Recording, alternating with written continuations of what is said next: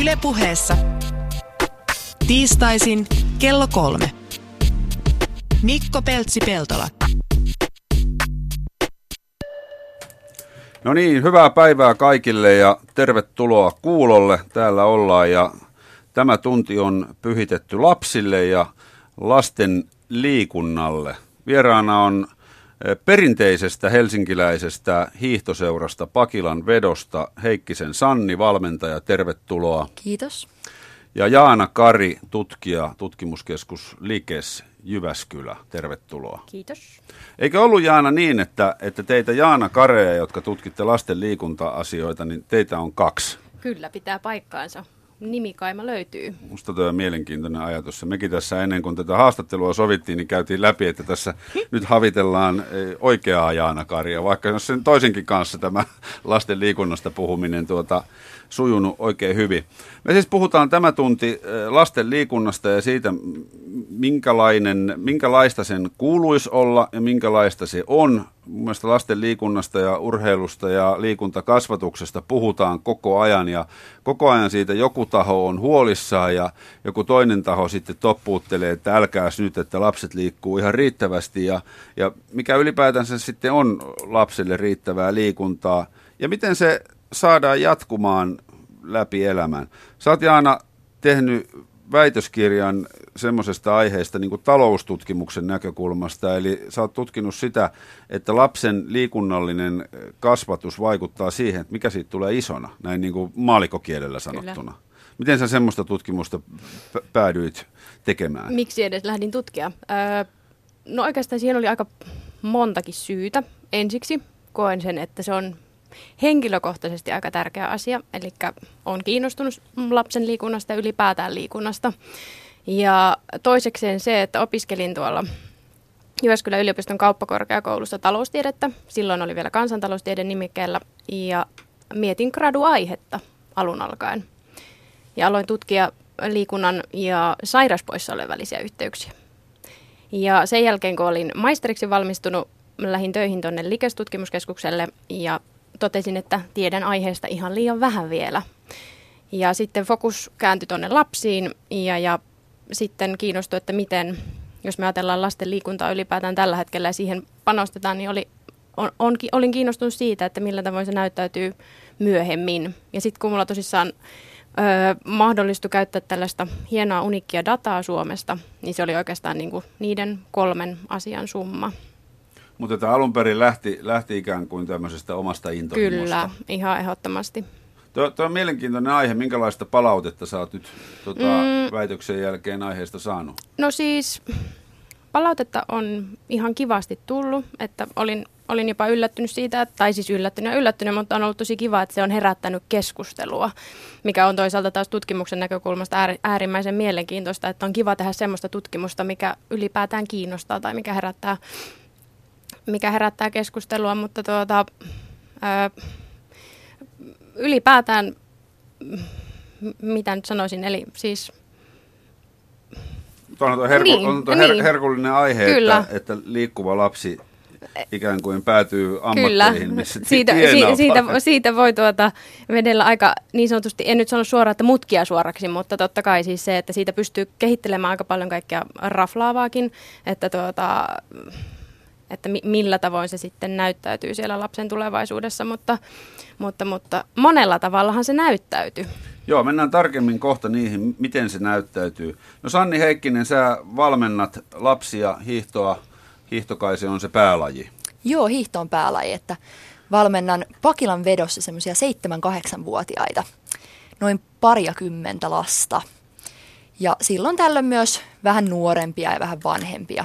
Minkälaista työtä se on? Se on tosi ihanaa työtä, että lapset on tosi innostuneita ja se on hienoa valmentaa ihmisiä, ketkä, ketä kiinnostaa aidosti se urheilu.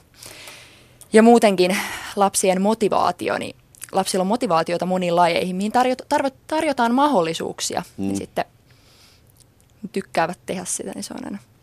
Niin, hiihtokin on semmoinen laji, mistä, mistä pal- paljon puhutaan mä oon ymmärtänyt, useamman vuoden on siis puhuttu jo, että se olisi ikään kuin nousussa, kun sitten taas se toinen vastakarva koko ajan sanoo, että ei, ei, ei se, on, se on kamalaa, mutta tota, Mutta siis, kun katsoo niitä lapsia, jotka innoissaan lähtee hiihtotreeneihin, niin eihän voi ymmärtää, että minkä takia joku puhuisi jostain negatiivisesta asiasta. Niin, ihan totta. Ja kyllä ainakin Helsingissä on vähän pieni hiihtobuumi käynnissä. Et hirveästi on tullut lisää lapsia meidänkin seuraan harrastamaan ja on kuullut myös lähialueen muista seuroista ihan samaa. Mm.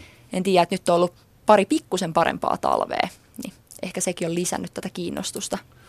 Niin, se, joo, tuossa oli joku artikkeli, missä puhuttiin, että hiihdosta on tullut liikuntapaikka urheilua, että sitä pitää lähteä mm. tekemään, että ei voida olettaa, että joka kodin asu, ovelta pääsisi pääsis nykyään hiihtämään. Mä oon kaikille sanonut, jotka Helsingissäkin on väittänyt, että täällä ei voi hiihtää, niin viime talvi oli hyvä esimerkki. Marraskuun 14. päivä tuossa Helsingin paloheinässä ensimmäistä kertaa hiihdettiin ja vielä vapun päivänä oli 200 metriä latua, että jos joku väittää, että ei voi hiihtää, niin on väärässä. Että terveisiä vaan äidilleni, joka aina sanoo, että jaa, onko siellä jo ladut? Kyllä on, ja hyvässä kunnossa. Eli puhutaan tota, lasten liikunnasta. Jaana Kari, mitä sä tässä tutkimuksessa, niin mitä sä löysit? Öö, no sanotaan näin, että on yrittänyt korostaa, että niin sanotusti maalikokielellä neljä konkreettista asiaa, mitä sieltä pongaili. Eli ensin löysin sen, että se lapsen vapaa-ajan liikunta, eli nyt puhuttiin vapaa-ajan liikunta koulutuntien ulkopuolella. Voin jossain vaiheessa avata vähän tarkemmin, että mitä tämä käyttämäni liikuntamuuttuja sitten piti sisällään, mutta tuota, ensin löysin sen, että se oli yhteydessä koulumenestykseen peruskoulun päättyessä, eli ysi, ysiluokan päättötoikkarin keskiarvoa ja jos sanotaan, että vähän liikkuvia ja paljon liikkuvia, niin se ero oli noin puolarvosanaa. Ja sitten siitä, kun jatkaa eteenpäin näiden samojen lasten seurantaa, niin koulu, koulutusvuodet. Eli ero oli noin vuosi siinä vaiheessa, kun 2010 katoin, että miksi he olivat kouluttautuneet nämä samat henkilöt. Sitten jos jatkaa siitä eteenpäin, ansiotulot 15 prossaa noin keskimäärin ero tuota, vähän liikkuvia ja paljon liikkuvia välillä. Ja sitten vielä siitä, kun jatketaan, niin tämmöinen työmarkkinoille kiinnittyminen. Eli sitten jos katson työssäolokuukausia ja työttömyyskuukausia, niin vaikka työttömyyskuukausien osalta niin oli noin puoli kuukautta, eli noin 15 päivää ero paljon liikkuvia ja vähän liikkuvia välillä. Niin tässä tietysti puhutaan keskiarvoista Kyllä. ja se ei tarkoita sitä, että semmoinen ihminen, joka ei ollenkaan lapsena liiku, etteikö se pärjäisi elämässä, vaan, vaan noin, noin keskiarvollisesti, mutta kyllähän noin kaikki väitteet, mitä kerroit, niin menee sen puoltaisi sitä, että kannattaisi pentuna liikkua. Joo, siis just nimenomaan puhutaan keskiarvoista, mutta tuota, se oli oikeastaan itsellekin aika yllättävää, että mitä tahansa katoin – että lähin hyvin avoimin mielin katsoen, että no hei, millä tavoin tämä voi näyttäytyä tai näyttäytyykö ylipäätään, että kun puhutaan, että just mm, mm, niin kuin oppimiseen ja näitä näyttöä on ja totta kai terveyteen, niin sitten se, että no hei, näyttäytyykö se jollain muulla, jossain muualla vielä ja totta kai monessa muuallakin näyttäytyy liikunnan myönteiset merkitykset, mutta tuota, minä en löytänyt mitään negatiivista. Niin se oli ehkä semmoinen itselle yllättävä, että hetkinen, että, että mm. herättävä. No minkälainen ajatus teillä on? Miten se, tota, se suomalainen lapsi liikkuu? Hirveitä eroja varmasti löytyy lasten väliltä, että on niitä lapsia, jotka harrastaa tosi paljon ohjatusti ja sitten liikkuvat vapaa-ajalla ihan useita tuntejakin päivässä. Mm. Ja sitten toisaalta on paljon lapsia, jotka liikkuu tosi vähän. Et koko ajan, ainakin näin omasta kokemuksesta olisin huomannut, että ne erot on kasvanut joka vuosi vuodelta. Kyllä, ja sitten jos niin sanotusti tutkimuksiin perustuvaa, niin noin, sanotaan, että noin kolmannes lapsista ei liiku näiden terveysliikuntasuositusten mukaisesti, eli noin tunti reipasta liikuntaa päivässä. Niin se on tunti liiku- se on, mm. se on lapsilla. Onko se aikuisilla sama? Aikuisilla on itse asiassa se on vähän eri. Eli aikuisilla se on se 150 minuuttia ää, viikossa tämmöistä, sanotaanko nyt kevyempää, vähintään 10 minuutin jaksoissa sitten aikuisilla on toinen vaihtoehto, että se on se 75 minuuttia, vähän intensiivisempää liikuntaa. Ja sitten sinne pitäisi aikuisilla vielä se, että noin kaksi kertaa viikossa olisi tätä lihas, lihaskuntoharjoittelua mukana, eli ei unohdeta näitä muskeleita. Niin, vanhat kunnon punnerrukset ja vatsat ja kyykyt. Ja... Kyllä. Tai liikehallintaa, sanotaan nyt näin, että se voi olla myös just liikehallintaakin. Että... Niin. No miten se lapselle se tunti päivässä, niin mitä se tarkoittaa? Voi olla, olen väärä henkilö sanomaan sen kummemmin, mutta eli reipasta, säännöllistä, monipuolista. Eli siinä on varmaan semmoinen, en usko, että siinä on olemassa yhtä selkeää ohjetta, että minkälaista, mutta semmoista, että siinä vähän hengästyy ja hikoilee ja olla liikkeessä. Mutta eikö tossakin ole, mä kahdeksanvuotiaan lapseni kanssa tästä keskustelin, että tuleeko tunti liikuttua mm-hmm. päivässä, niin todettiin, että ainakin tietysti kun on muutama harrastus, niin niinä päivinä selvästikin tulee, koska jos on tunnin hiihtoharkat, niin kyllähän se sieltä täyttyy. Mutta sitten semmoiset päivät, kun ei ole mitään ohjattua, että tuleeko, niin hän rupesi laskemaan just noita välitunteja. Mä sanoin, no liikuksa siellä, että eikö tässä on myös tämmöinen harha, että väitetään, niin kuin isäni naapurin isälle sanoi, ne taputteli toisiaan olalle ja kehuskeli kilpaa, kuinka hyvässä kunnossa ne on. Ja sitten kävi ilmi, että kumpikaan ei harrasta minkäännäköistä liikuntaa. Se on vaan jonkunnäköinen harha, joka tulee jostain. Mm. Ja tässäkin varmaan on eroja siitä, että jos tutkimuksessa mitataan liikuntaa objektiivisesti versus subjektiivisesti, eli se, että miten lapsi raportoi harrastamansa liikuntaa ja miten sitten, jos me käytetään näitä aktiivisuusmittareita. Mm. Mutta että siinäkin voi olla vähän eroja. Niin, itse asiassa olin viikonloppuna just Hiihtoliiton seminaarissa ja siellä oli puhetta tästä, tästä aktiivisuudesta, että jos on vaikka tunnin urheiluharrastus ja harjoitukset vaikka viikossa, mm. niin oikeasti siitä saattaa olla liikuntaa vaikka vain yhdeksän minuuttia. Että se kaikki loppu on sitten kuuntelemista tai jotain semmoista matalalla fyysisellä aktiivisuudella tapahtuvaa. Että oikeasti on sitä kunnollista hikiliikuntaa vaan se yhdeksän minuuttia. Niin siitäkin kun laskee sen tunniksi, niin tulee selvä harhakäsitys, että mm. niin, niin. paljon sitä liikutaan. Oletteko te sun omissa reeneissä, Sanni, mitä vedät, niin, niin laskenut koskaan? Että...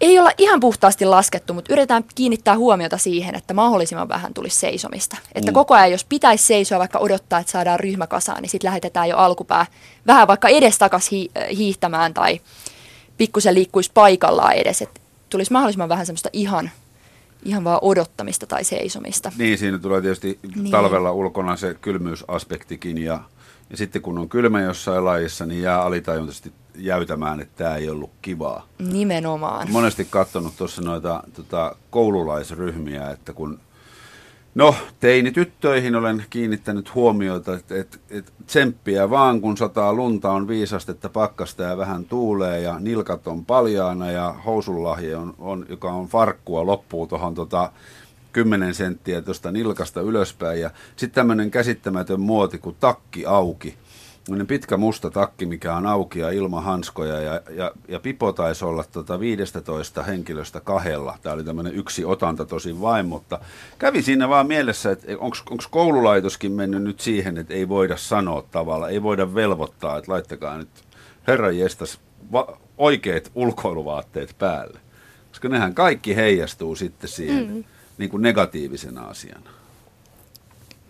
Mutta pakko sanoa vielä, to, tuli tuosta koulun, kun nostit esille, niin sitten kun mietitään just niitä välitunteja tollaisia, niin, niin just kun meillä on nyt vaikka tämä liikkuva koulu, mm. esimerkiksi, joka sitten kumminkin on tavallaan, kun me mietitään, vaikka oma tutkimus keskittyy nimenomaan tähän vapaa-aikaan ja sitten nimenomaan seura, seuratoimintaa, kun on, on paljon ja lapset harrastaa seuroissa, niin sitten jos me mietitään, että siellä on sitä seisoskelua vaikka tai näin poispäin, niin sitten just, että mikä on keino tavoittaa sitten ne lapset kaikki niin sitten tähän nyt kun on tämä vastaus ollut tämä Liikkuva koulu-ohjelma, mm. tuli vaan mieleen. Joo, joo, se on hyvä se, se Liikkuva koulu-hanke. Sieltäkin on vieraita tässä ohjelmassa aikoinaan käynyt. Se on, se on loistavaa, että kiinnitetään huomiota. Mutta mulla on jotenkin semmoinen käsitys, että et, eikö tuommoinen normaali terve lapsi, kyllä kai sillä jonkunnäköinen luontainen tarve on liikkua. Et mistä se sitten johtuu, ne lapset, jotka ei liiku? Onko se vanhempien esimerkki, onko se kavereiden esimerkki, onko se se, että ei mahdollisteta niiden liikkumista vai, vai minkäla- minkälaisia ajatuksia tästä? Äärimmäisen, äärimmäisen hyvä kysymys ja mitä tapahtuu siinä vaiheessa, jos miettii vaikka, että lapsi liikkuu varmaan alakoulussa vapaaehtoisesti hyvinkin paljon välitunneilla, mutta mitä tapahtuu siinä, kun siirrytään alakoulusta yläkouluun? Niin. Loppuuko se, kun seinää ei vai, vai, vai mitä sille voisi niin, tehdä? Niin se tota, yläkoulun, liikun, tai yläkoulun noi, no liikuntatuntejahan ei, ei varmaankaan liikaa niin kuin liikunnallisesta näkökulmasta katsottuna, mutta eihän ne niin kuin, sehän on semmoista hengailua paikallaan mm. seisomista se yläkoululaisten välitunti noin, noin yleisesti ottaa. Jotkut siellä tietysti kirmaa, mutta, mutta pääosin. Mm. Niin. Voisi olla myös siitäkin, että Yläkoulussahan välitunnit vietetään pääosin sisällä, hmm. alakoulussa ulkona. Niin. niin kun mahdollisuus on jäädä sinne sisälle, niin yleensä se pakkassa ei sitten houkuttele kovin montaa, mutta, mutta ulkona sitä liikuntamahdollisuuttahan olisi ihan eri hmm. tavalla sitten, kun käytävällähän ei oikein ole mahdollisuuttakaan Niin. siihen Eikä saa juosta sisällä siitä. Nimenomaan, kun on opetettu sellaiseen vielä, Niin, että sisällä ei saa liikkua. Ja alakoulussa, kun on pakko mennä ulos, niin siellä, siellä taas tulee kylmä, jos käy, jää seisomaan vaan pakkaseen, niin, Niin. on vähän pakkokin liikkua enemmän. Mutta eikö jonkunnäköinen liikuntatrendi noin niin kuin yleisesti ole kuitenkin käytä, käy, niin kuin olemassa? Et, et ei enää ihannoida tavallaan, aiku, a, nyt puhutaan ehkä aikuisista, mm. mutta siis ei ihannoida enää sitä ravintoloissa hengailua ja alkoholin käyttöä siinä määrin kuin vaikkapa 20 vuotta sitten. Kyllä, niin ja ainakin itsestä tuntuu, että on sellainen positiivinen drive, tai siis sellainen hyvä henki niin sanotusti päällä liikunnan osalta, mutta voi olla, että sitten itse katson taas semmoisilla laseilla, että niin kuin oma, oma piiri, mikä on, niin on sellainen, joka oikeasti liikkuu ja pitää hyvää huolta itsestään. niin. niin. Ja itse taas ajattelee, että onko tullut jo siihen ikään, että ei enää kykene paareissa pyörimään, vaan, vaan arvostaa ehkä enemmän ni- nimenomaan liikunnallista elämäntapaa. Voi olla, sitä on vaikea sanoa. Yle puheessa Mikko Peltsi-Peltola. Ja puhutaan lasten liikunnasta ja vieraana äh, Likes tutkimuskeskuksesta tutkija Jaana Kari ja Pakilan vedosta Sanni Heikkinen, valmentaja. Miten te tuota, minkälainen liikunnallinen lapsuus teillä itsellänne on ollut? Kumpi aloittaa? Aloita vaan sinä. Okei. Ää, no mä oon aina liikkunut tosi paljon. Että on ollut semmoinen herkästi innostuva lapsi, mikä on ehkä heijastunut niin, että mulla on ollut hirveästi eri lajeja. Joo. Ja en ole harrastanut ehkä hirveän pitkään sitten samaa lajia, vaan kokeillut vähän jokaista lajia ja katsonut, että mistä löytyisi semmoinen oma. Ja koko ala-asteen käytännössä voimistelin, mutta sitten yläasteella siirryin entistä vahvemmin pelkästään hiihtoon ja, hiihtoon ja suunnistukseen, niin ne on pysynyt mukana nyt tähän asti. Nykyisin tosiaan valmennan pääasiassa vaan hiihdossa, että aika vähän enää itse kilpailen. Mut Mutta olet kilpailu... Ku... Olen kilpailuhiihdossa ehkä semmoisen kuutisen vuotta. Joo. Miten se hiihto jäi sitten pää ykköslajiksi? No se on kyllä ihana olla ulkona. Niin, Et siihen yhdistyy monta semmoista hyvää tekijää, että tuntuu vähän karulta, että jos on ollut pitkä koulupäivä ja sitten menee sisäliikkumaan, niin on ihana nauttia niistä Suomenkin keleistä ja Mm. suurin osa säästäkin on aina hyvää. Ja sitten mm, asun tuossa ihan lähellä Paloheinän hiihtolatuja. Se on suuri tekijä kyllä siinä liik- liikkum- liikuntaharrastuksessa ja liikkumisessa, että ei tule hirveän pitkät matkat sinne. No minkälainen, Sanni, sulla oli sitten lapsuus liikunnallisesti? Oliko sulla niin kuin kannustava, kannustavat vanhemmat liikkumaan vai, vai kumpusko se susta itsestäsi? No vanhempien merkitys on tosi iso ollut. Mm. Että kun vanhemmat on liikkunut, niin näyttänyt esimerkkiä ja totta kai sitten kavereiden myötä ja on moniin lajiin päätynytkin, että on huomannut, että jollain kaverilla on tosi kiva harrastus ja ne on puhunut siitä, niin kyllä semmoinen sosiaalinen painekin on ajanut Niin. aina liikkumaan. No entäs Jaana?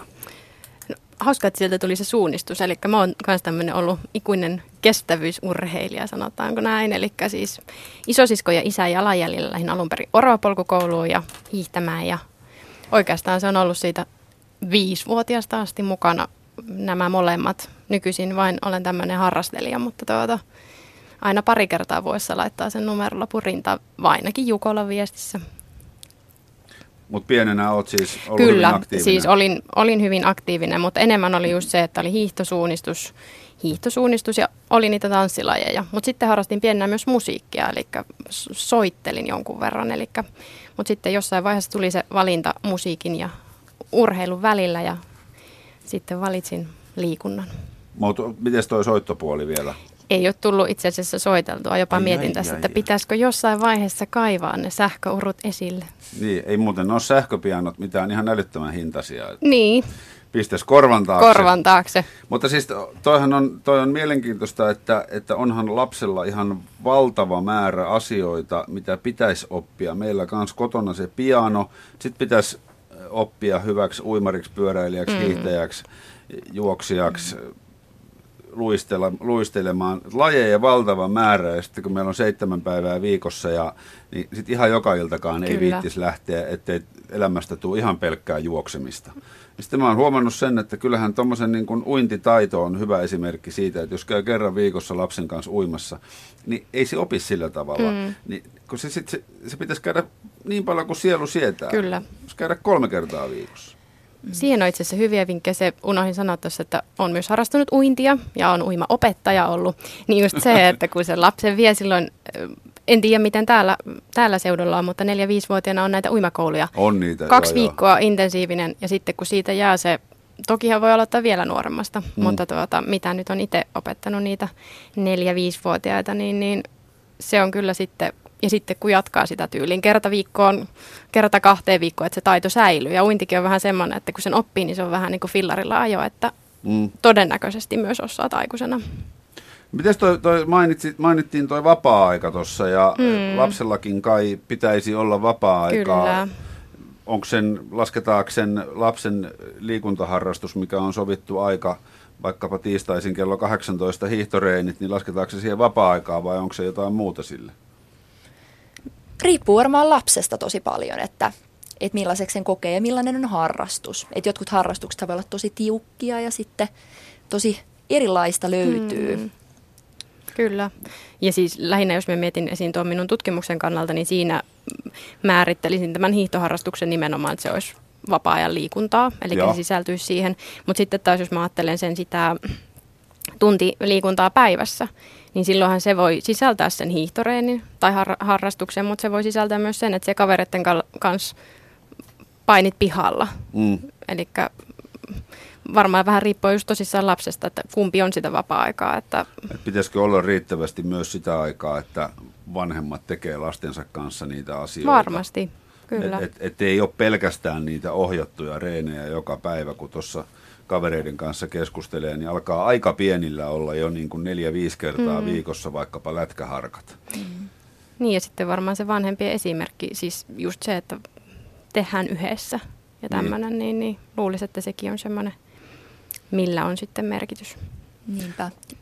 Onko sillä merkitystä, että kuinka, kuinka tiukkaa se on se, se lasten, lasten valmentaminen, lasten harjoittelu. En mäkään sitä lätkää silloin 16-vuotiaana lopettanut sen takia, että, että mulla joka reeneissä joku valmentaja huus pää punaisena, miten huono mä oon, tai että mä en pärjää tai osaa jotain, vaan mä lopetin sen sen takia, että, että se pyrkimystaso oli koko ajan Suomen mestaruuteen.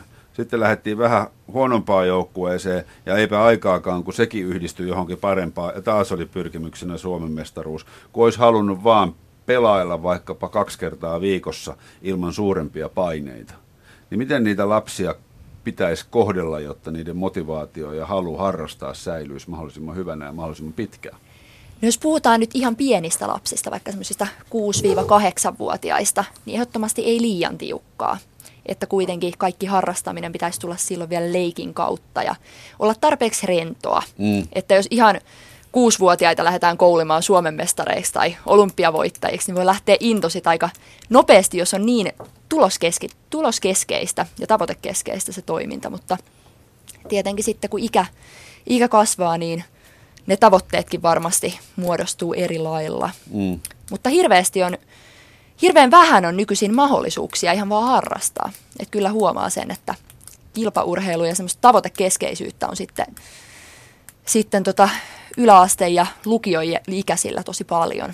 Koska eikö se ole niin kuin isompikin ongelma, että, että tietyssä iässä urheiluharrastukset jää pois? Ja vähenee. Niin, Joo. Niin. niin, mietin vaan just tuosta taas, kun tuon täältä näitä tutkimuslukemia, niin sanotaan, että noin puolet lapsista kumminkin just osallistuu organisoituun liikuntaan. Että jos me ajatellaan, että vain kolmannes liikkuu riittävästi, tai niin kuin terveyden kannalta riittävästi, niin sitten kumminkin aika moni osallistuu, tai no jos puolet osallistuu kumminkin urheiluseuratoimintaan, että se on kumminkin aika semmoista sillä tavalla aktiivista. Totta kai se nyt voisi varmaan olla vielä enemmän, mm. mutta tuota, et se, et vaati, et se, tarkoitan sitä, että siitä saisi semmoisen niin elämäntavan. Mm, kyllä. Puhutaan liikunnallisesta elämäntavasta, että se olisi sitten niin hyvin luonnostaan ja, ja, ja verissä se tarve tavallaan. Tuossakin on lähipiirissä paljon aikuisia, jotka päivittelee sen, sen kanssa, että ei oikein ole semmoista intohimoa mihinkään. Tietävät, että kun ovat konttorirottia, pitäisi liikkua, mutta sitten mitä tekisi? Sitten se punttisali tietysti tulee, kuntosalit aika nopeasti mieleen monelle, mutta sitten sitä ajatellaan, että ei, ei sielläkään ole kivaa, kun ei ole semmoista intohimoa mihinkään, kun ei ole sitä lapsena päässyt kehkeytymään. Mm. Sen takia hän sitä itse, itse siunaa ja kiittelee, että pienenä semmoinen hiihtointohimo on tullut, että tavallaan ei tarvitse paljon kenenkään käskeä.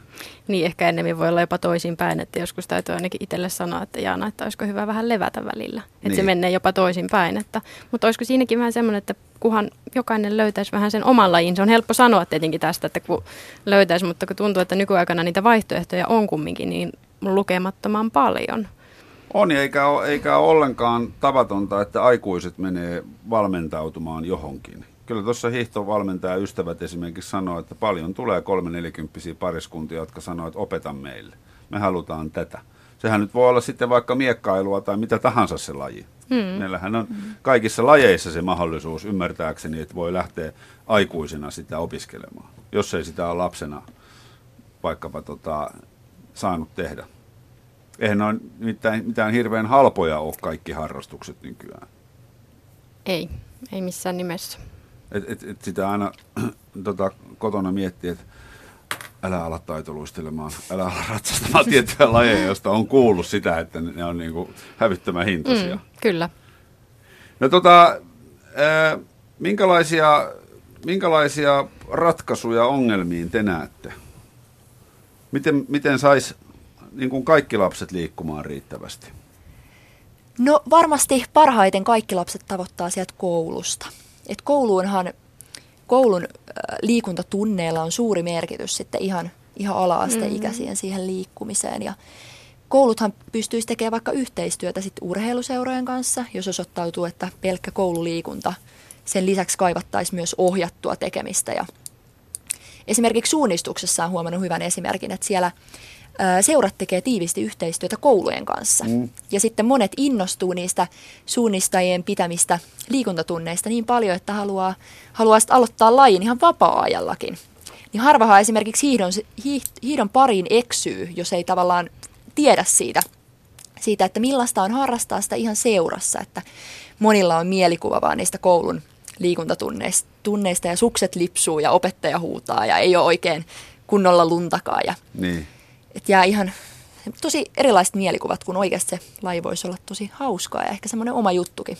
Tehdäänkö, tehdäänkö muissa lajeissa tuommoista yhteistyötä? Onko teillä tietoa? Siis tietääkseni on, mutta tuota, että siis kyllä jonkun verran on siis nimenomaan sitä, että seurat tekee, sitten ne voi olla just tämmöisiä iltapäiväkerhoja.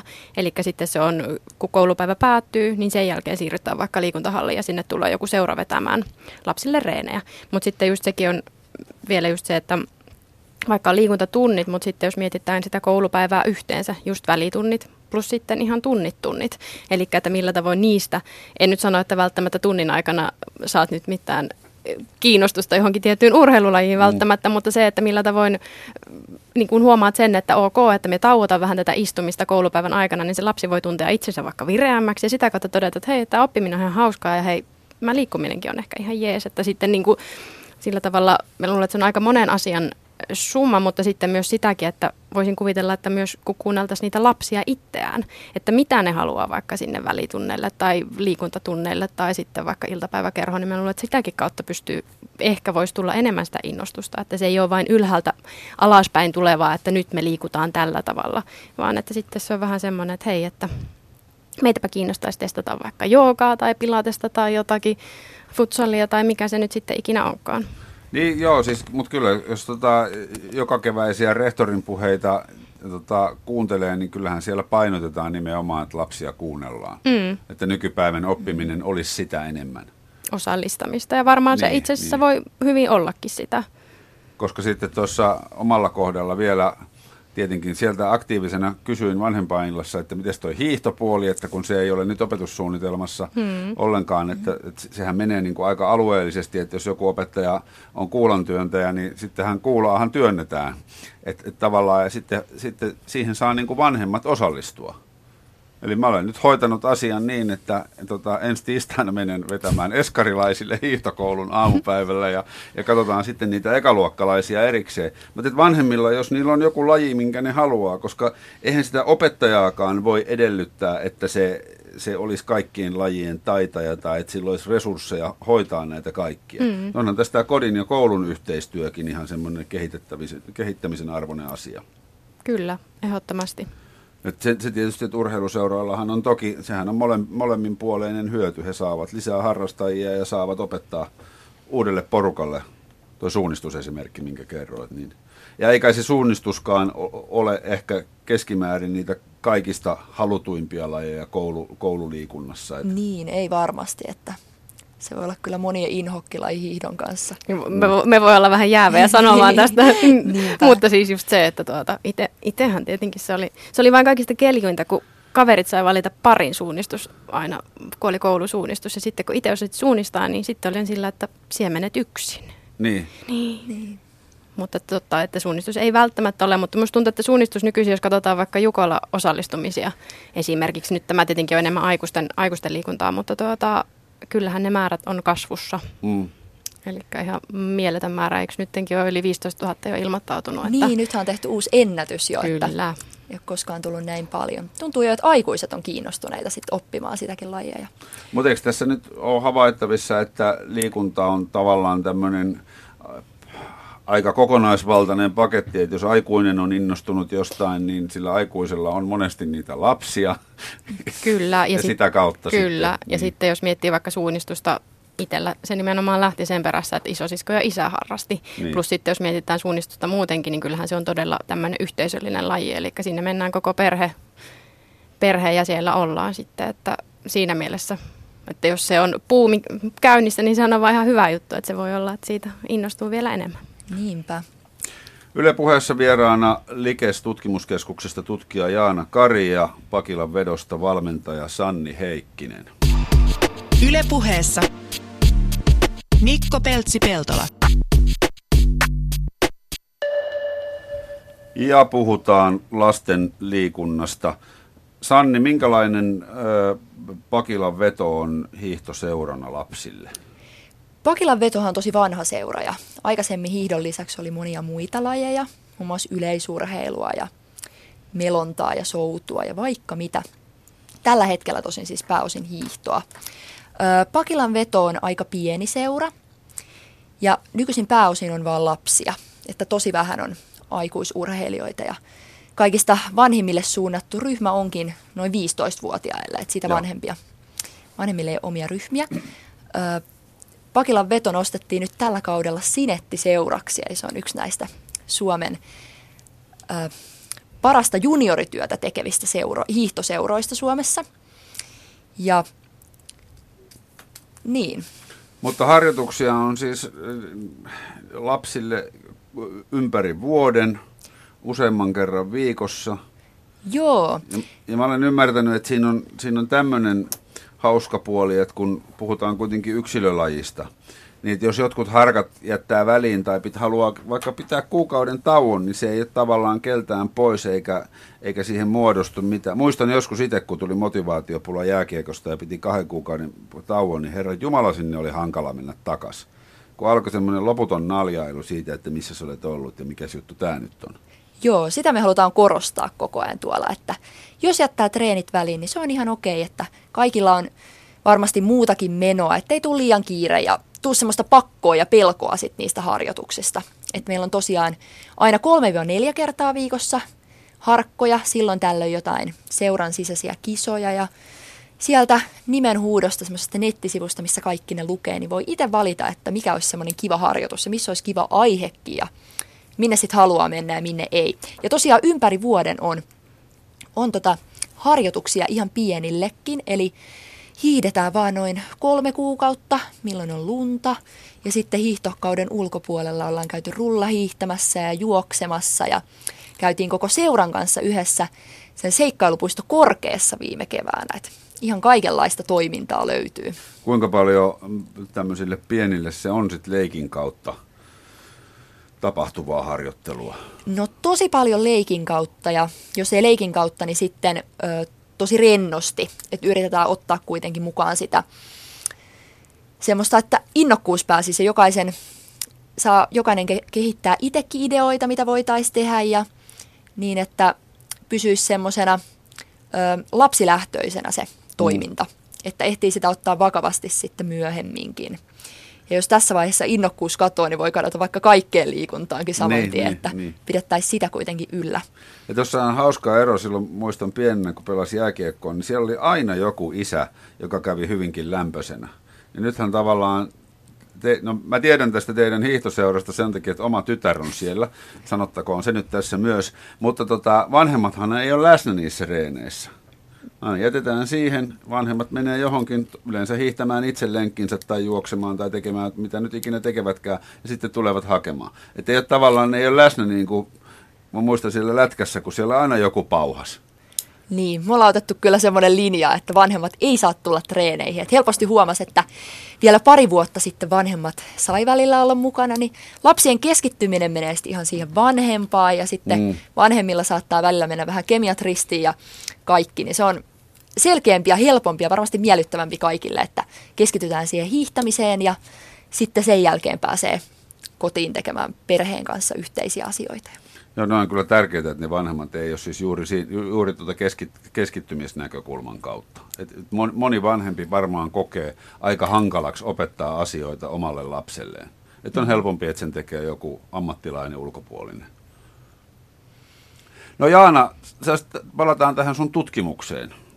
Tota, liikunnallinen lapsi eh, tota, sijoittuu paremmin työmarkkinoille isona. Mi- Mitä, mitä muuta sä siitä löysit kuin noin useat positiiviset asiat, mitä jo ai, aiemmin kerroit? No se, siinä oikeastaan oli pähkinänkuoressa, mutta sitten tuossa aikaisemmin, kun puhuttiin siitä perheen, perheen taustasta ja vaikka tuloista ja siitä, mikä on perheen merkitys, niin oikeastaan aika yllättävää oli se, että sen, mulla oli siinä aineistosta mahdollista tarkastella vaikka vanhempien koulutusta, perheen tulotasoa ja vanhempien liikuntaa, niin ne ei muuttanut niitä tuloksia. Eli se kun käytän tämmöistä tutkimuskieltä, niin se yhteys säilyi siitä riippumatta. Eli se lapsuuden liikunta näyttäytyi positiivisesti siellä myöhemmässä koulutus- ja työuran kehittymisessä. Et se oli oikeastaan semmoinen tämmöinen lisä, lisähuomio. Ja sitten taas toisaalta, jos mietin, vaikka kun puhuttiin tuossa, että kun lapsella liikunnan määrä monesti tippuu, kun siirrytään vaikka alakoulusta yläkouluun, niin sama ilmiö itse asiassa näkyy mulla, että siis keskimäärin nämä lapset, kylläkin niiden liikunnan määrä väheni, vaikka 12 ja 15 ikävuoden välillä. Mutta sitten miltä se näyttäytyi koulutusurilla esimerkiksi, niin jos liikunnan määrä väheni, niin sillä oli negatiivinen mm, yhteys. Eli semmoisia niin pieniä detaljeja. Ja, ja sitten taas vastaavasti, jos liikunnan määrää onnistuttiin nostaan, niin silloin se oli, oli positiivinen yhteys riippumatta siitä, että mikä se lapsen lähtötaso oli. Eli kun mullakin oli eri tavalla mitattuna sitä liikuntaa ja puhuttiin tämmöinen summa muuttuja, mitä siellä hyödyin, niin riippumatta siitä, että oliko se lapsi vähän liikkuva aikaisemmin vai paljon liikkuva, niin sen mm, yhteys näkyi silti. Mistä tuo, mistä tuommoista aineistoa saa? Mistä, mistä Niinpä. Siis tämä on todella uniikki aineisto, eli se mitä hyödynsi on tämmöinen Turun yliopiston sydäntutkimuskeskuksen koordinoima lasten sepelvaltimotaudin riskitekijätutkimus, mikä on käynnistynyt vuonna 1980. Okei. Ja silloin kolme ja puoli tuhatta lasta ja nuorta. Kuusi ikäkohorttia, nuoremmat oli kolmivuotiaita ja vanhimmat 18-vuotiaita, kolme ikävuoden välein. Niin heitä on seurattu aluksi kolmen vuoden välein ja sitten vähän harvemmin. Ja viimeisin seuranta itse asiassa oli niin kuin päättyi vuonna 2012 ja tänä vuonna käynnistyy seuraava seuranta.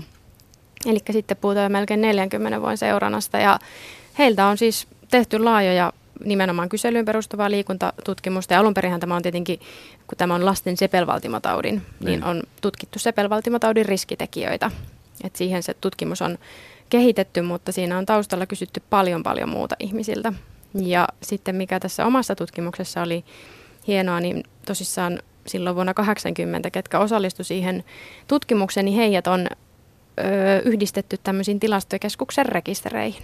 Eli mä oon sieltä seurannut sitten heidän koulutus- ja työurien kehittymistä. Eli aika moista paperin kahlaamista, mutta sitten Kyllä. kun, sitten kun sä kerrot näistä tuloksista, niin näähän on sitten äärimmäisen mielenkiintoisia. Aika monta riviä on tullut pyöriteltyä tämmöisiä tilastoaineistoja, mutta, tuota, mutta että lopputulos oli yllättävänkin jopa yksinkertainen, voisiko näin sanoa, että paljon työtä ja takana, kyllä. Tässä aika hauskasti, että sä oot niin kuin kauppatieteilijä ja sitten yhdistyy tämä oma liikunnallinen mm. intohimo tällaiseen. Se on itse asiassa parasta, jos pystyy tutkimaan semmoista, mikä on itselle ihan äärimmäisen tärkeää. Niin. Osataanko nyt selittää, onks, nyt sä oot, sä oot tutkinut ja mm. on, on tullut tietyt johtopäätökset Kyllä. ja näin päin, näin päin pois, niin miksi näin on?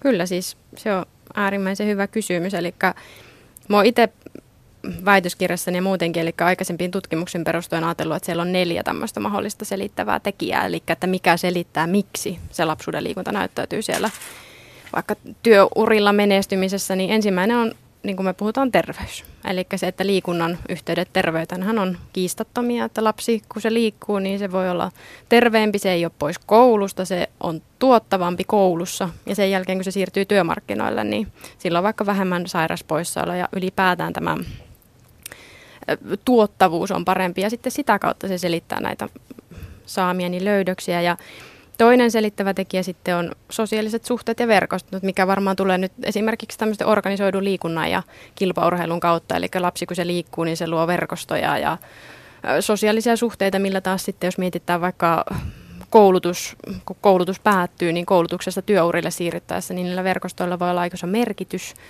Plus sitten, että jos vaihat työpaikkaa työuran eri vaiheessa, niin näillä verkostoilla voi olla edelleenkin iso merkitys. Ja sitten kolmantena kognitiiviset ja ei-kognitiiviset taidot. Eli liikunnan yhteydet oppimiseen on osoitettu tai että on positiivisesti yhteydessä. Tai sitten jos me mietitään vaikka liikunnan yhteys työmuistiin tai tarkkaavaisuuteen ja sitä kautta sitten taas koulu, koulumenestykseen ja tuota, vaikka työssä oppimiseen.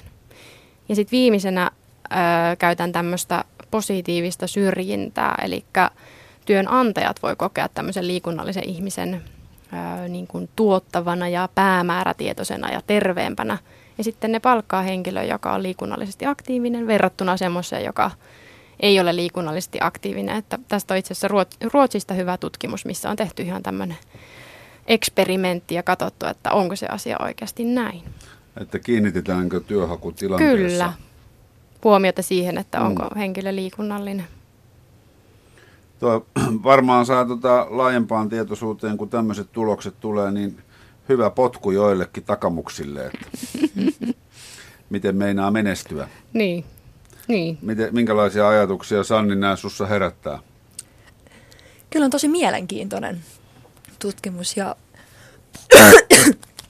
äh, ihmeellistä, että miten suuri vaikutus oikeasti liikunnalla on niin. ja kaikki. Ja itsekin olen huomannut, että ajanhallinta on semmoinen asia, mitä, mitä jo ihan pienet hmm. liikkujat on kyllä oppinut kaiken ton muun ohessa. Ja, ja kyllä kieltämättä kaikki esimerkiksi ystävät, ketkä on urheilu, niin tuntuu, että ne on sitten myös menestynyt koulussa. Et ehkä siinä on tämmöinen arkijärjelläkin nähtävä niin. yhteys ollut.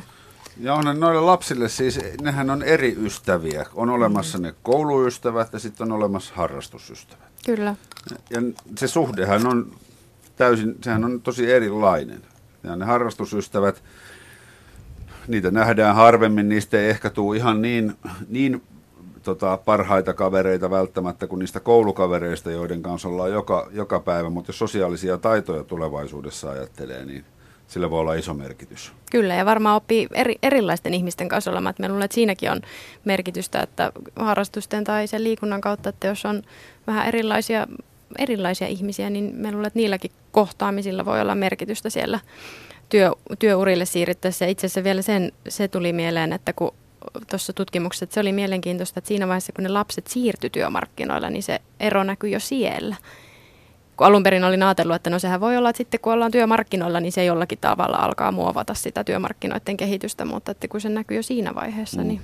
Mm. No miten tämmöisillä väitös, väitöstutkimuksilla, miten näitä tuloksia yleensä jalostetaan sitten tämän jälkeen vai onko tämä nyt semmoinen materiaali, Tämä oli tässä niinkö? materiaali, minkä sä lykkäät maailmalle ja siirryt seuraavaan? Ei, toivottavasti siis edelleen aika paljon avoimia kysymyksiä, että tuota, että mi- miten. Et nythän se työ vasta niin, alkaa. nyt itse asiassa niin. työ vasta alkaa, eli nyt mulla on ajokortti tälle tutkijan, toivottavasti tutkijan uralle, eli tuota, kun noista mekanismeistakin kun puhuttiin, niin sehän voi olla ihan erilainen eri ihmisille, vaikka se voi olla jollekin terveys ja jollekin se on se sosiaaliset suhteet, tytöille ja pojille voi olla eri asia, että ja näin poispäin, eli sitä olisi ihan ehdottomasti mielenkiintoista tutkia, mutta siis on paljon myös näitä muuttujia, mitä voisi tarkastella lisää enemmän, että, että kyllä tässä vielä niin sanotusti työnsarkaa riittää. Niin, mikä on, millainen on sun seuraava työpäivä, että mihin tästä? Mi, mitä tapahtuu huomenna? Niin.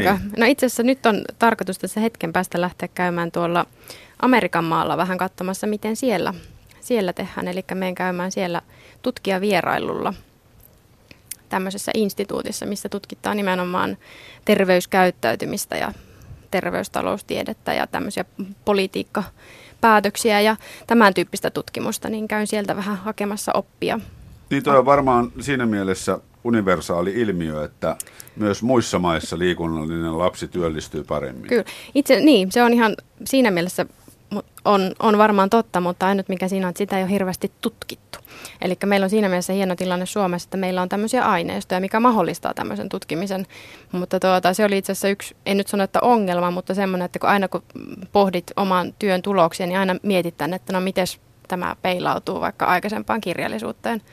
Niin mulla ei oikeastaan ollut semmoista, että mihin, että on jonkun verran, siis Suomessa on tehty jonkun verran tutkimusta aikuisuuden liikunnasta mm. ja työmarkkinoilla menestymisestä, mutta lapsuuden liikuntaa ei. Että tuota, siinä mielessä on kyllä niin hyvä lähteä katsomaan totta kai muuallekin ja ehkä kertoo jopa, että minkälaista tutkimusta täällä Suomessa tehdään. Toi on mielenkiintoista, että ei ole siis. Ei, niin, joo. Niin. Se, on, se on kyllä itse asiassa ihan, ihan mielenkiintoinen, että, että tuota, ei ole semmoista vertailupohjaa. Niin.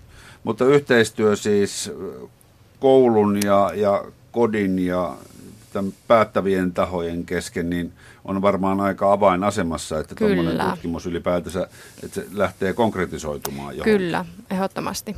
Et ei kai tuolla koulussa, tota, niin kuin puhuttiin, niin liikuntaa ole liikaa ja sitten kun semmoisiakin perheitä on, missä se liikunta ei näyttäydy lainkaan. Mm, kyllä, niin, ja silloin jos se ei näyttäydy lainkaan, niin silloin se koulu, koulu on entistä isommassa roolissa. Että niin kuin alussa tuli puhetta just siitä, että on lapsia, jotka liikkuu paljon ja lapsia, jotka ei liiku paljon. Niin varsinkin niiden, jotka ei liiku paljon, niin niiden kohdalla varmana se koulu on äärimmäisen mm. isossa roolissa. Et voidaanko jättää tavallaan täysin lapsen vastuulle hankkia sitä harrastusta, liikuntaharrastusta.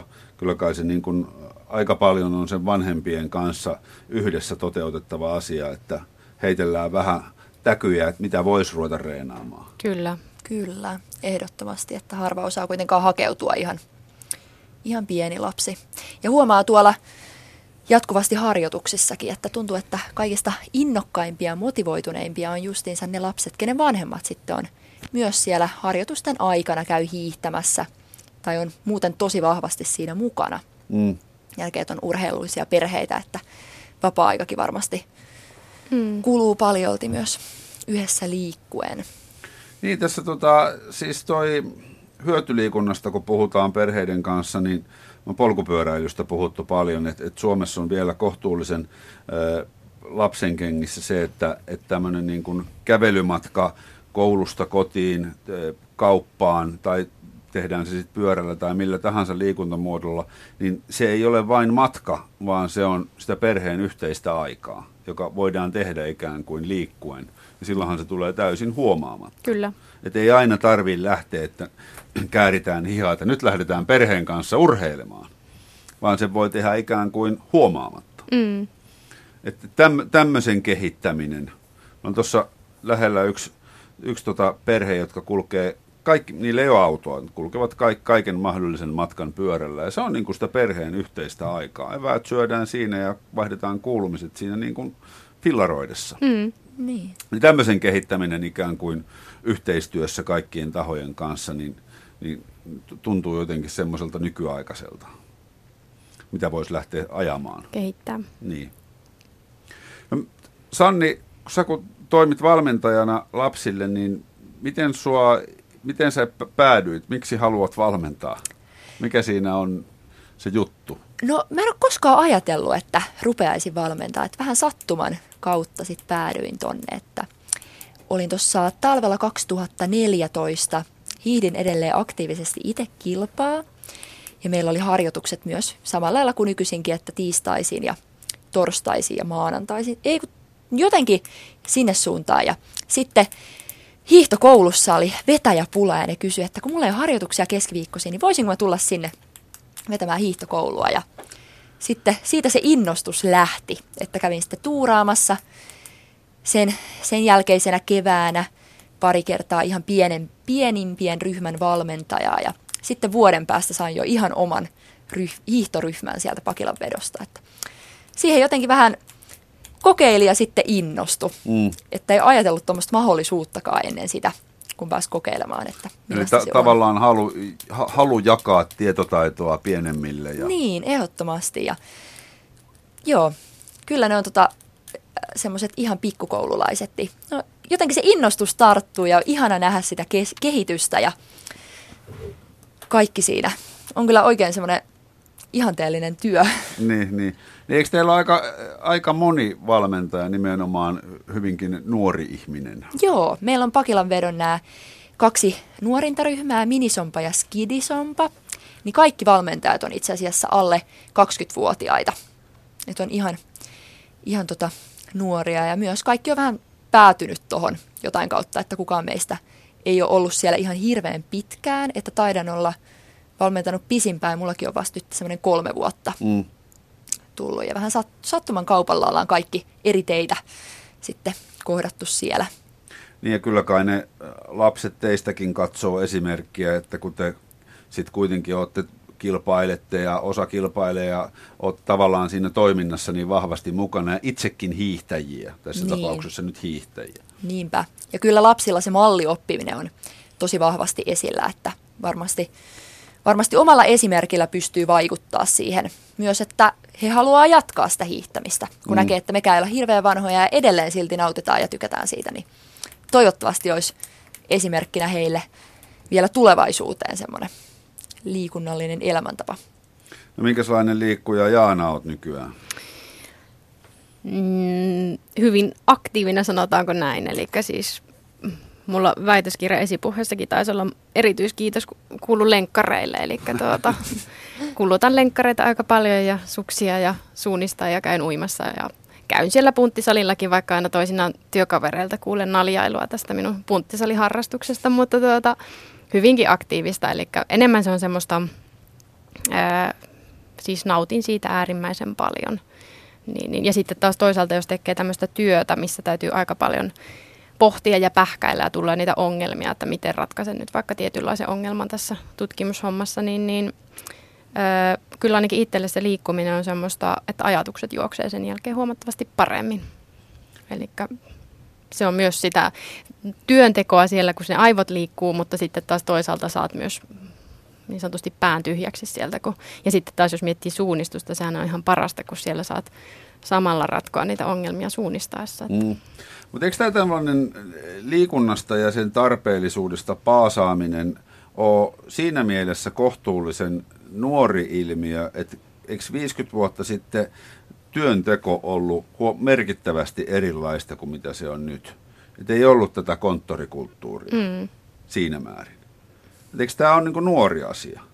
Niin ja sitä itse asiassa moni multakin on vaikka kysynyt niin tutkimuksen tulosten perusteella, että no miten nyt vaikka sitten tulevaisuudessa, että nämä niin nykyhetken lapset, kun täytyy muistaa, että se mitä on itse pyörittänyt tuota aineistoa, niin se liikunta on mitattu 80-90-luvulla. Niin kyllähän siinäkin välissä on tapahtunut asioita. Niin, niin samalla tavalla eihän me tiedetä, mitä tapahtuu vaikka 2-30 vuoden päästä, minkälainen me voidaan vain kuvitella, että millä lailla vaikka teknologia ja työurat kehittyy. Et sitten, että mikä silloin on se niin sanotusti päivän polttava, että puhutaanko me silloin, että ihmiset liikkuu liikaa vai liian vähän vai, vai millä tavoin ja miten ne työurat pyörii, niin, niin, niin, niin siinä mielessä varmaan on aika nuorikin mm. keskustelu. Voisiko semmoinen olla mahdollisuutta, että ihmiset tässä liikuntabuumissaan rupeisi liikkumaan liikaa? Epäilen. Tai no jo, poikkeuksia toki on, mutta niin. siis... Sanotaan, että jos pysytään taas tässä keskimäärin, niin veikkaan, että ei. Niin. Niin. Ehkä turha yksipuolisesti, että mm. jotkut tietyt lajit, esimerkiksi just se kuntoselilla käynti on noussut paljon esille, että kunhan vaan ihmiset muistaisi myös tehdä muunlaista liikuntaa, mm. mutta tuskin nyt sinänsä liian paljon. Niin, ja sitten varmaan vielä se, että no lapsilla nyt varmaan heilläkin on, että puhut, puhuttiin tuossa jossain välissä siitä, että milloin on vapaa-aikaa ja semmoista, mutta sama juttu aikuisilla, että sitten jos siitä liikunnasta tulee semmoista en nyt sano, että pakkomielettä, mutta jos sitäkin on liikaa ja sulla on työtä liikaa, että sitten siinä täytyy kumminkin olla semmoinen sopiva balanssi kaikkia, ettei, ei mennä sen liikunnan osalta sitten överiin. Niin, niin. mutta kyllähän eikö, eikö kaikki ihmisen tekemä liike ole tavallaan liikuntaa? Et, et, Tuossa juuri torstaina isot lumityöt kahteen kertaan kyllä. tehneenä, niin kyllä mä sen ajattelen liikuntasuorituksena ja teen sen semmoisella tempolla, että mä hengästyn ja hikoilen. Kyllä, ja varmaan siinä saattaa olla myös vähän lihaksetkin työssä, eli voisi mennä jo, ei nyt ihan punttisaliin, mutta kumminkin. Niin. Sitä voimaharjoittelua. On, kun on hankkinut markkinoiden suurimman lumikolan, niin Totta kai. Se, on, se on painavaa tavaraa. Ja sitten tämä hyötyliikunnan ja, ja sen tuominen tavallaan mukaan. Mm, työmatkaliikunta esimerkiksi. Niin. Kyllä. Ja lapsilla siis totta kai sitten koululiikuntaa. Tai siis tarkoitan koulumatkaliikuntaa. Että Mä oon kertonut talven. aikaisemminkin tämän esimerkin, mutta pyöräily-asioiden tota, kanssa paljon häärivä tota, tuttava Oulusta, terveisiä vaan Tahkolan Pekalle, näytti tämmöistä esimerkkiä, missä oli lapsi saanut piirtää koulumatkansa. Ensimmäisenä oli se tota, lapsi, joka, joka vietiin autolla kouluun piirrä koulumatka, niin se oli aika semmoinen mustanpuhuva se taulu, siinä ei ollut hirveästi asioita. Sitten oli vieressä taulu lapsesta, joka oli fillarilla kävellen, ulkoillen mennyt koulumatkan. Se oli kukkasia niittykedolla, eläimiä, aurinkopaisto, lintuja lenteli, metsää, erinäköisiä asioita siinä piirustuksessa. Ne oli aika pysäyttävä, kun ne oli vierekkäin. Et, et, miten se niin kuin vaikuttaa, kun katsoo tuossa koulujen pihalla tapahtuvaa autorallia, kun tuodaan kilometrin päästä tai jopa, jopa lyhyempien matkojen päästä autolla joka päivä lapsia kouluun. Niin okei, mä ymmärrän sen, että ne heitetään siihen kouluun, jos itse mennään autolla, sehän menee siinä samalla. Mutta mikä karhunpalvelussa on sille lapselle? Miten asian näette? Mm. Kyllä ihan totta, että onhan se aikamoinen karhunpalvelus tietyllä tavalla. Varsinkin jos on sää on tosi hyvä, niin, niin se lapsi mitään siitä. Menee melkein sama aika sitten loppujen lopuksi mennä vaikka pyörällä kouluun kuin autolla, kun vaikea löytää parkkipaikkaa ja näin. Ja, niin. ja lapsi kuitenkin saa itse tosi paljon varmasti irti siitä, että jos menee, jos itse liikkuu sinne, voi mennä yhdessä kaverin kanssa ne sosiaaliset suhteet ja kaikenlainen. Ja sekin on sitä, että kuinka oppii lapsesta asti sitä arkiliikuntaa ja arkiliikunnan merkityksestä osana – osana arkeeni. Tuossa on suuri merkitys. Että kyllähän se lapsi, jos sille sanoo, että katsotko pädiltä piirrettyjä sohvalla vai lähdetäänkö ulkoilemaan, niin se aika herkästi, vaikka se rakastaisi sitä ulkoliikuntaa, niin se aika herkästi kuitenkin valitsee sen sohvan, niin kuin tekee moni aikuinenkin. Että tavallaan saisi tähän jonkun näköisen muutoksen. Mutta jos aikuisena itse tulee aina töistä ja vetelee siinä tota, työpäivän jälkeen ruuat ja sitten heittäytyy sohvalle koko illaksi pädi kädessä ja, ja tota, näin poispäin, niin aika helposti se oppii sen saman käyttäytymismallin. Mutta me ollaan, kuulkaapas nyt tässä tunti tästä aiheesta puhuttu ja toivottavasti tultiin kaikki viisaammiksi. Jaana Kari, kiitoksia ja Sanni Heikkinen samoin. Kiitos paljon. Kiitos. Ja, ja hy- hyvää kevättä. Joo, ja hyviä liikuntahetkiä. Ylepuheessa tiistaisin kello kolme. Mikko Peltsi-Peltola.